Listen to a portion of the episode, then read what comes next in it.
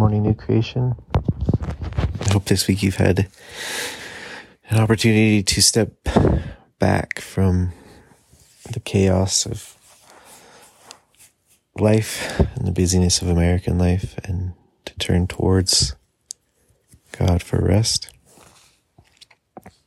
Uh, today I was wanting to look in 1 Corinthians 12 at the beginning of the chapter. Paul talks about spiritual giftings and how God distributes different gifts to different members of the church so that we can be interdependent upon one another. In the second half of verse 24, he says, But God has so composed the body, giving more abundant honor to the part which lacked, so that there may be no division in the body, but that the parts may have the same care for one another. And if one part of the body suffers, all parts suffer with it. And if one part is honored, all parts rejoice with it. I think that unity within the church is sorely lacking, and it's been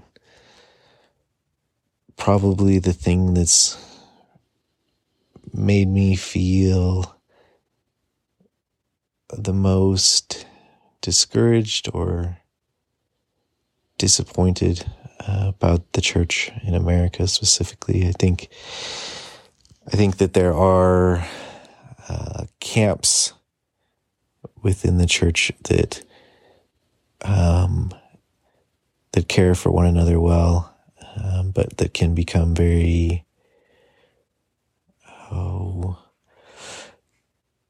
that can feel very negative towards uh, other components of the church. Um, and we are not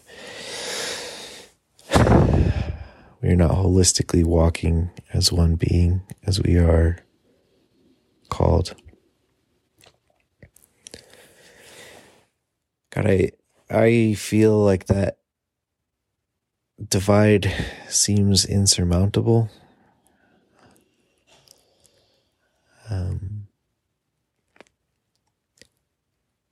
but I pray that you would be stronger than I could expect.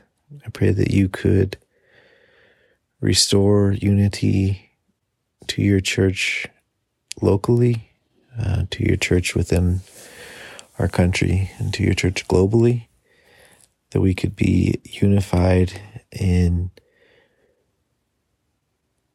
bringing your kingdom and bringing your wholeness to this world. In Jesus' name. Amen.